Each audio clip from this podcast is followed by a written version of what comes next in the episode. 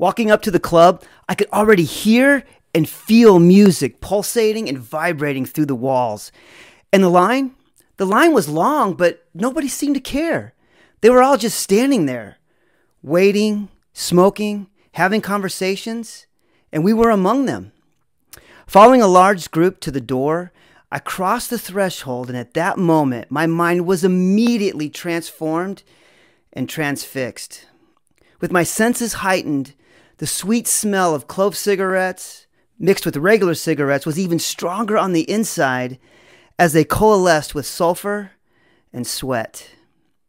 As I continued, I inwardly grinned as I saw on the dance floor a beautiful mass of souls individually expressing themselves and expressing life.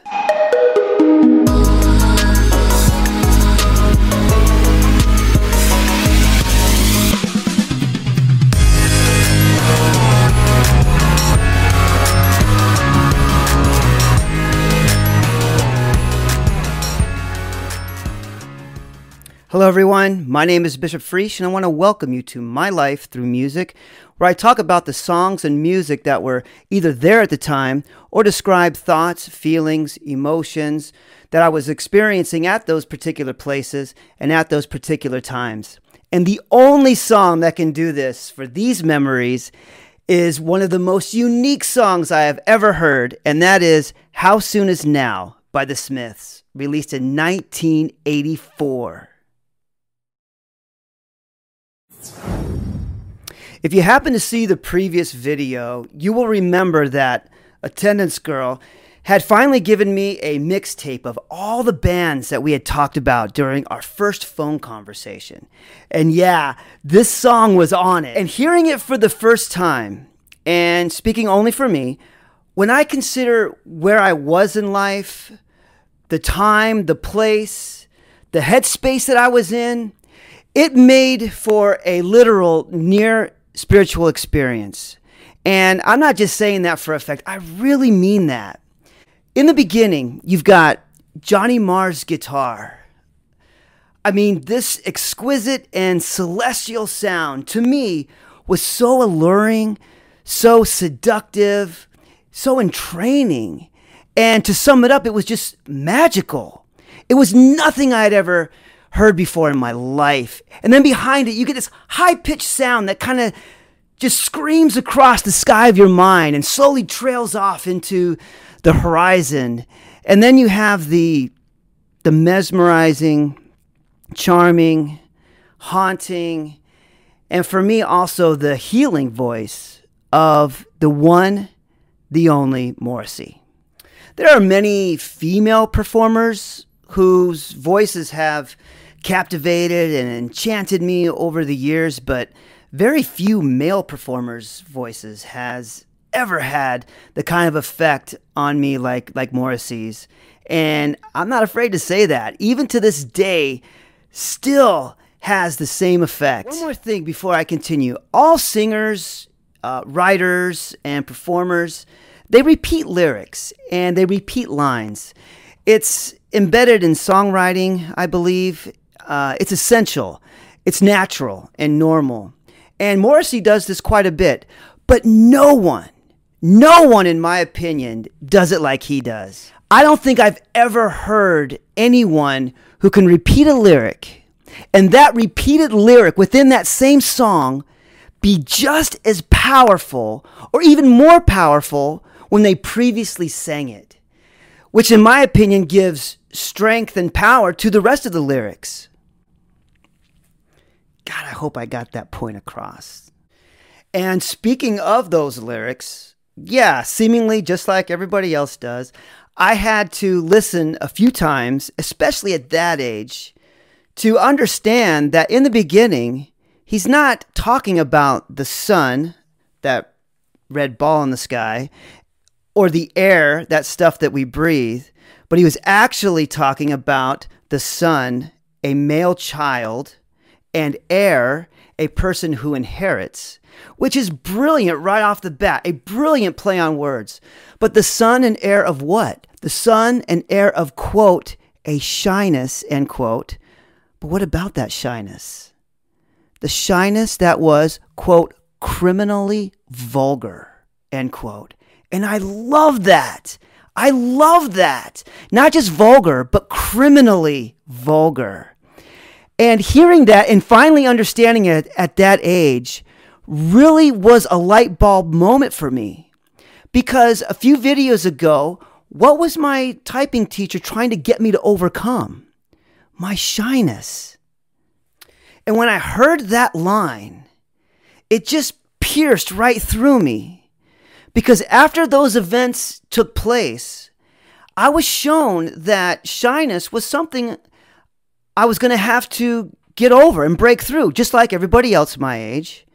And once I could do that, I could take the first step or steps to being who I really was or being who I wanted to be unapologetically. But I'll get to that down the road. So, as I got to know Attendance Girl better, along with her friends, I began to become more interested and immersed in their music and their style and culture. And additionally, just like all music genres, country western, rock, pop, hip hop, etc., uh, they have their own unique ways of expression and dancing. And this group was no different. And sometimes I would hang out with them during lunch and I would listen to them talk about their experience uh, or experiences at these dance clubs. And I become to get a little disconcerted because I really had no idea about any of this, about any of this world, at least not to that extent. And so I would listen inquisitively and I would marvel at what they were experiencing. And I wanted to be part of it. But, you know, they were a little bit older than I was. They had cars, and I didn't have a car back then. I, you know, and this, these places were in Tempe and in Phoenix. And I don't even know if I was 16 at the time. I may have been, but I certainly didn't have a car. One night, either a Friday or a Saturday night, I can't remember. Out of the blue, I get this phone call from attendance girl, and she says, Hey, a few of us are going out dancing tonight. Do you want to come? And I was like, Yeah. And I remember I got into a little argument with my mom that night because I didn't have any money. I mean, I didn't have a job back then. And uh, she, she didn't want to give me any money. And I think it part of it was she just was trying to make it hard for me to go because she really didn't want me to go. And so I called back attendance girl. I was like, you know what? I may not be able to go because my mom's being this way. And and she says, uh, she goes, don't worry, we got you. I'm like, oh, cool. And so I can't remember if my mom ended up giving me money or not. I can't remember, but it didn't matter because I was going. Walking up to the club, I could already hear and feel music pulsating and vibrating through the walls. And the line, yeah, the line was long, but nobody seemed to care. They were just standing there, waiting, smoking, having conversations, and we were among them. Following a large group to the door, I crossed the threshold, and at that moment, my mind was immediately transformed and transfixed. With my senses heightened, the sweet smell of clove cigarettes mixed in with regular cigarettes was even stronger on the inside as they coalesced with sulfur and sweat. As I continued, inwardly, I grinned as I saw on the dance floor a beautiful mass of souls, individually expressing themselves and expressing life. We all walked in and found a place to gather and I got introduced to some more very cool and interesting people. As I slowly got my bearing and tuning in and synchronizing with the space, I ventured off by myself for just a few minutes just so I can process it all. And in doing so, I ran into two other girls that I knew from my school who were there. And uh, it was very funny because I think they were more surprised to see me as I was to see them. You know, we, we were all like, What are you doing here? And they were like, What are you doing here? And it was the first time I remember actually seeing them or us seeing each other outside of school. And after that, I don't think we ever looked at each other in the same light again. uh, it felt like we had more of a special connection or consideration or even respect for each other than we did before, which should not have made any difference at all. But as a teenager, those types of things do sometimes. But that would be an interesting understanding that I would learn later on in life. But I do remember talking to them, and one of them uh, extensively, and finding out more and more about her to the point when I walked away, I remember thinking to myself, man, she is very, very interesting. How intriguing. And I never imagined her being that way. But without that experience, I would have never known some of those things about her. As the song that had just been playing was ending, I started to go back and join my friends. And instead of that song kind of just trailing off and then the next song kind of bleeding into it, which is what typically happened, there was no music for a second. Only the distinct sound of a couple hundred people talking.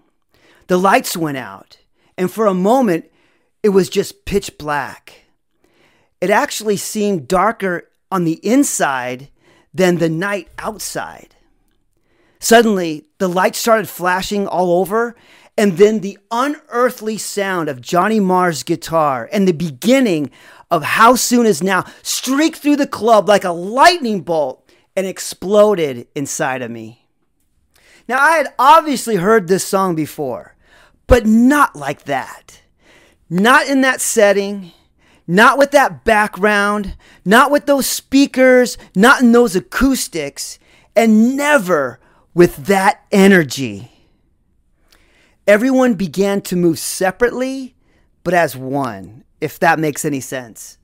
Almost in a perfect ritualistic, harmonious rite.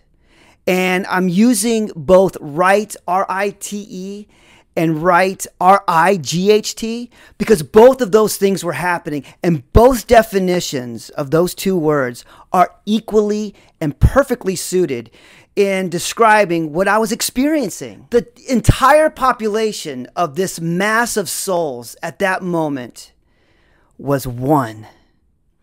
And aside from live performances from other bands, which I had seen before, and this wasn't even live, but like a concert, I was observing and acknowledging the true power of sound and music right before my eyes. I quickly started to look for my friends because I wanted to experience this moment with them. I found them and seamlessly joined in what can only be described as a ceremonious act. It was absolutely and truly amazing. We spent the rest of the night uh, in our group dancing, laughing, smoking to all kinds of great, great music all the way until it closed. Walking in the parking lot to the cars, I looked at all the people leaving, going back to their lives. Who were they? What did they do? They were all so different, but also the same. And I started to think to myself conceptually, man, this world is a lot bigger than I ever imagined. How much bigger? what else is out there? Will I ever experience it? And if I can, how can I get out there and experience it? I poured myself into the car, just drained, both physically and mentally. And I watched the driver, a really cool goth guy from our school in all black with long, black, stringy hair, slide a cassette into the tape deck as we listened to Dead Can Dance for the drive home, which was a very soothing counterbalance to the night's events. It caused the night to just kind of slow down a little bit, if that makes any sense. As we slowly made our way out of the parking lot, I sat there with the window just partway down so I could let the fresh air in as I was processing and examining the night. Within those few moments, attendance girl and I exchanged a very thorough and intense glance through a growing tension. A tension that felt like a swell forming in the deep ocean, far away from the beach, but it was moving in that direction. Will it ever reach the beach? And if so, when? And only the powerful words from this great song could describe and define that moment in my mind. Quote, when you say it's going to happen now, well, when exactly do you mean? See, I've already waited too long, and all my hope is gone. End quote. This song, along with specific parts from another Smith song entitled There Is a Light That Never Goes Out, released in 1986, beautifully defines that night for me. Quote, Take me out tonight where there's music and there's people who are young and alive, end quote. But that night, how soon is now violently shattered inside of me and became a part of me forever. I love this song and I love it more than I did when I first heard it over 30 years ago. Its meaning to me continues to evolve in me and evolve to me. And in my opinion, it will always stand the test of time. So, what are your experiences with it, if there are any? What does it do for you? When did you hear it? What do you think of it? When I hear this song, it it opens my mind, opens my emotions, and frees my spirit. Every time I hear it, I reminisce of youth, adventure, and a world opening up to me, and a girl and a song who helped in that process. Quote I am human and I need to be loved, just like everybody else does. End quote. One final thing about How Soon Is Now there are several places in this song where there is a curious yet perfectly placed sequence of sounds. And if you stream it, you'll first hear it at the 3 minute and 12 second mark, and then subsequently at the 3 minute 31 second mark, and then the 4 minute 21 second mark, etc. Um, but in my world, I know that those sounds are not made from a bell, but it those sounds represent bells to me. They just do. And that is very important to me and very meaningful to me. These are just some of the many reasons why I want to thank the Smiths for this incredible and extraordinary song and why How Soon Is Now is where it's at in my My Life Through Music playlist. I'll put the link to this song as well as There Is a Light That Never Goes Out, also by the Smiths, and Some Dead Can Dance in the description. And if by chance you've never heard How Soon Is Now by the Smiths, I urge you to please check it out when you can, however you access your music uh, these days. And I hope you'll know what I'm talking about and what I mean when you do hear it. As always, I want to thank you for your time. I know it's very valuable, and I look forward to seeing you in the next video where I talk a little more about my life through music.